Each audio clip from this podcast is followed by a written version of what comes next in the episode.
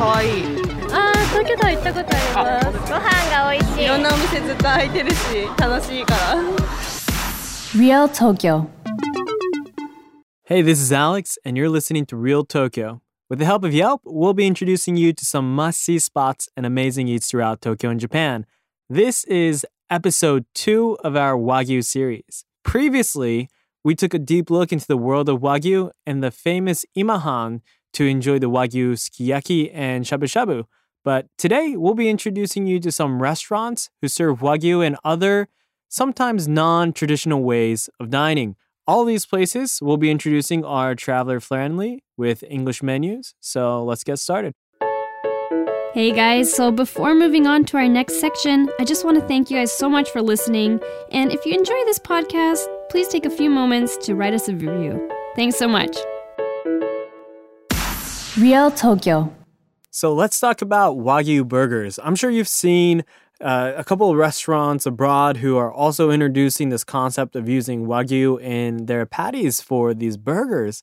Um, in Tokyo, there's also places that are pretty famous for this.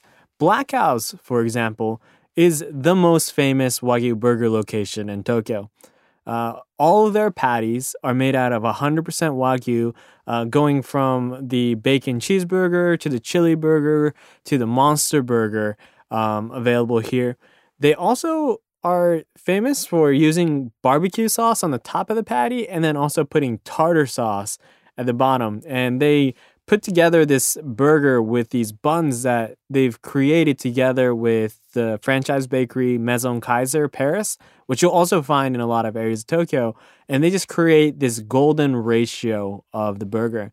Expect to spend maybe around 2,000 yen for the burger set here, unless you're trying to go for the monster burger that they have, which is around 3,000 yen.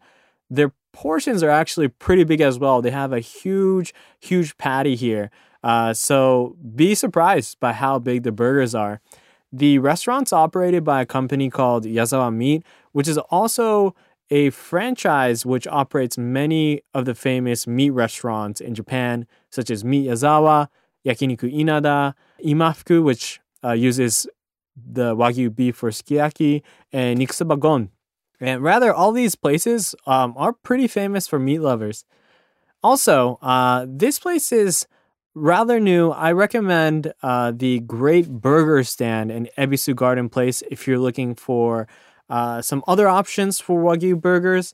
Um, I might have mentioned the Great Burger before when I was talking about Cat Street, uh, but they're also one of the famous burger restaurants in Tokyo. Uh, they're actually located right next to Good Town Donuts, which we introduced in the Donuts episode. Um, but the Great Burger Stand, which opened sometime last year, uh, the Wagyu burger sliders, which is probably the smoothest, juiciest set of burgers that I've had in Japan, which also sliders are pretty rare to find in Japan, is only available at this burger stand in Ebisu Garden Place. So both of these are in Ebisu.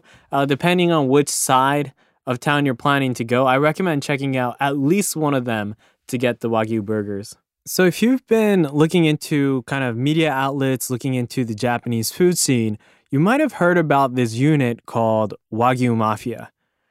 With the edgy name, Wagyu Mafia calls themselves a unit of Wagyu enthusiasts that are expanding the Wagyu brand across the world through a series of restaurants and offline events uh, for Wagyu education.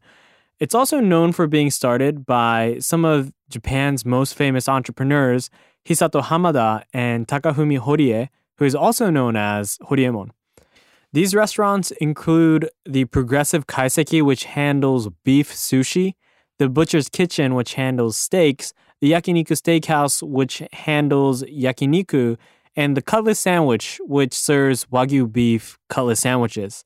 All these places are members only, except for the Cutlass Sandwich store in Nakameguro. So you can actually come here even if you don't have a membership. They serve Cutlass sandwiches that use uh, different types of Wagyu from zabuton to shinshin to Kobe beef, uh, actually Kobe filet to Kobe shabu. And it does get a little bit pricey. I mean, the sandwiches start from 1,000 yen, which is around $10, and they climb up all the way to 20,000 yen, which is around $200. Uh, so, depending on what your price point, uh, what kind of meat that you want to have with Wagyu, um, you can choose which type of cutlet sandwich that you have. When I heard, they told me around maybe 10 to 15 customers every month uh, who come from abroad do order the $200 Kobe Shabu sandwich. Many people across the world come hearing about the Wagyu Mafia, and I actually met some customers here who were from Singapore reading an article about them online. They also work with local craft beer makers. Uh, the ones that I saw there were called Heiwa Shuzo, which used to be a traditional sake brewery that turned into a craft beer brewery in Wakayama. So, how do you become a member of the Wagyu Mafia? It's very, very hard. It, they're actually not taking new memberships right now. Um, but the employees told me that you can attend some of these restaurants by being invited with a friend who is already a member of the Wagyu Mafia.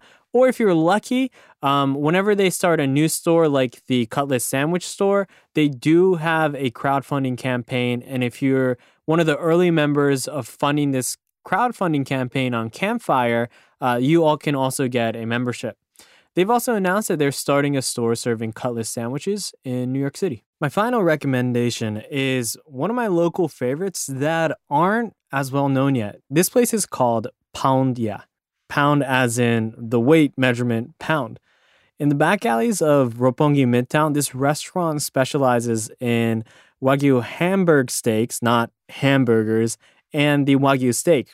Uh, you can get pretty affordable Shimofuri Wagyu steaks here, uh, which start from 2,000 yen to 4,000 yen, or a combo of Hamburg steaks to steaks.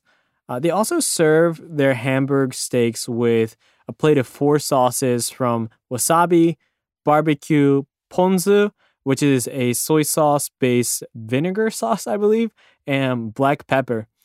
I love how casual the restaurant feels. It's like an old school neighborhood Hamburg restaurant here. And every plate that you get for hamburger steaks, uh, they also give you this little mini grill on the heat plate uh, where you can cook your steak to the way that you want it. Uh, they cook it intentionally a bit raw at the beginning uh, so that you can enjoy the flavor profile and kind of the softness of the Wagyu meat itself. Or if you like to get it to more medium or well done, uh, you can burn it to the way as you want. It, on the menu here, it says like cook it around five seconds for medium, 10 seconds or more if you want it to be well done. Uh, they also have different types of traditional Japanese dishes using Wagyu uh, at the Roppongi store, uh, such as sukiyaki, shabu shabu, yakiniku, and yakiniku rice bowls here. So even if you're not here for the Wagyu steak, uh, I would say you have other options of enjoying Wagyu here. Um, and the staff is really, really nice as well. They recently opened a store in Haneda Airport's international terminals. So if you're planning to get some last minute Wagyu tasting at the end, uh, you could probably get it in right before you get on the airplane.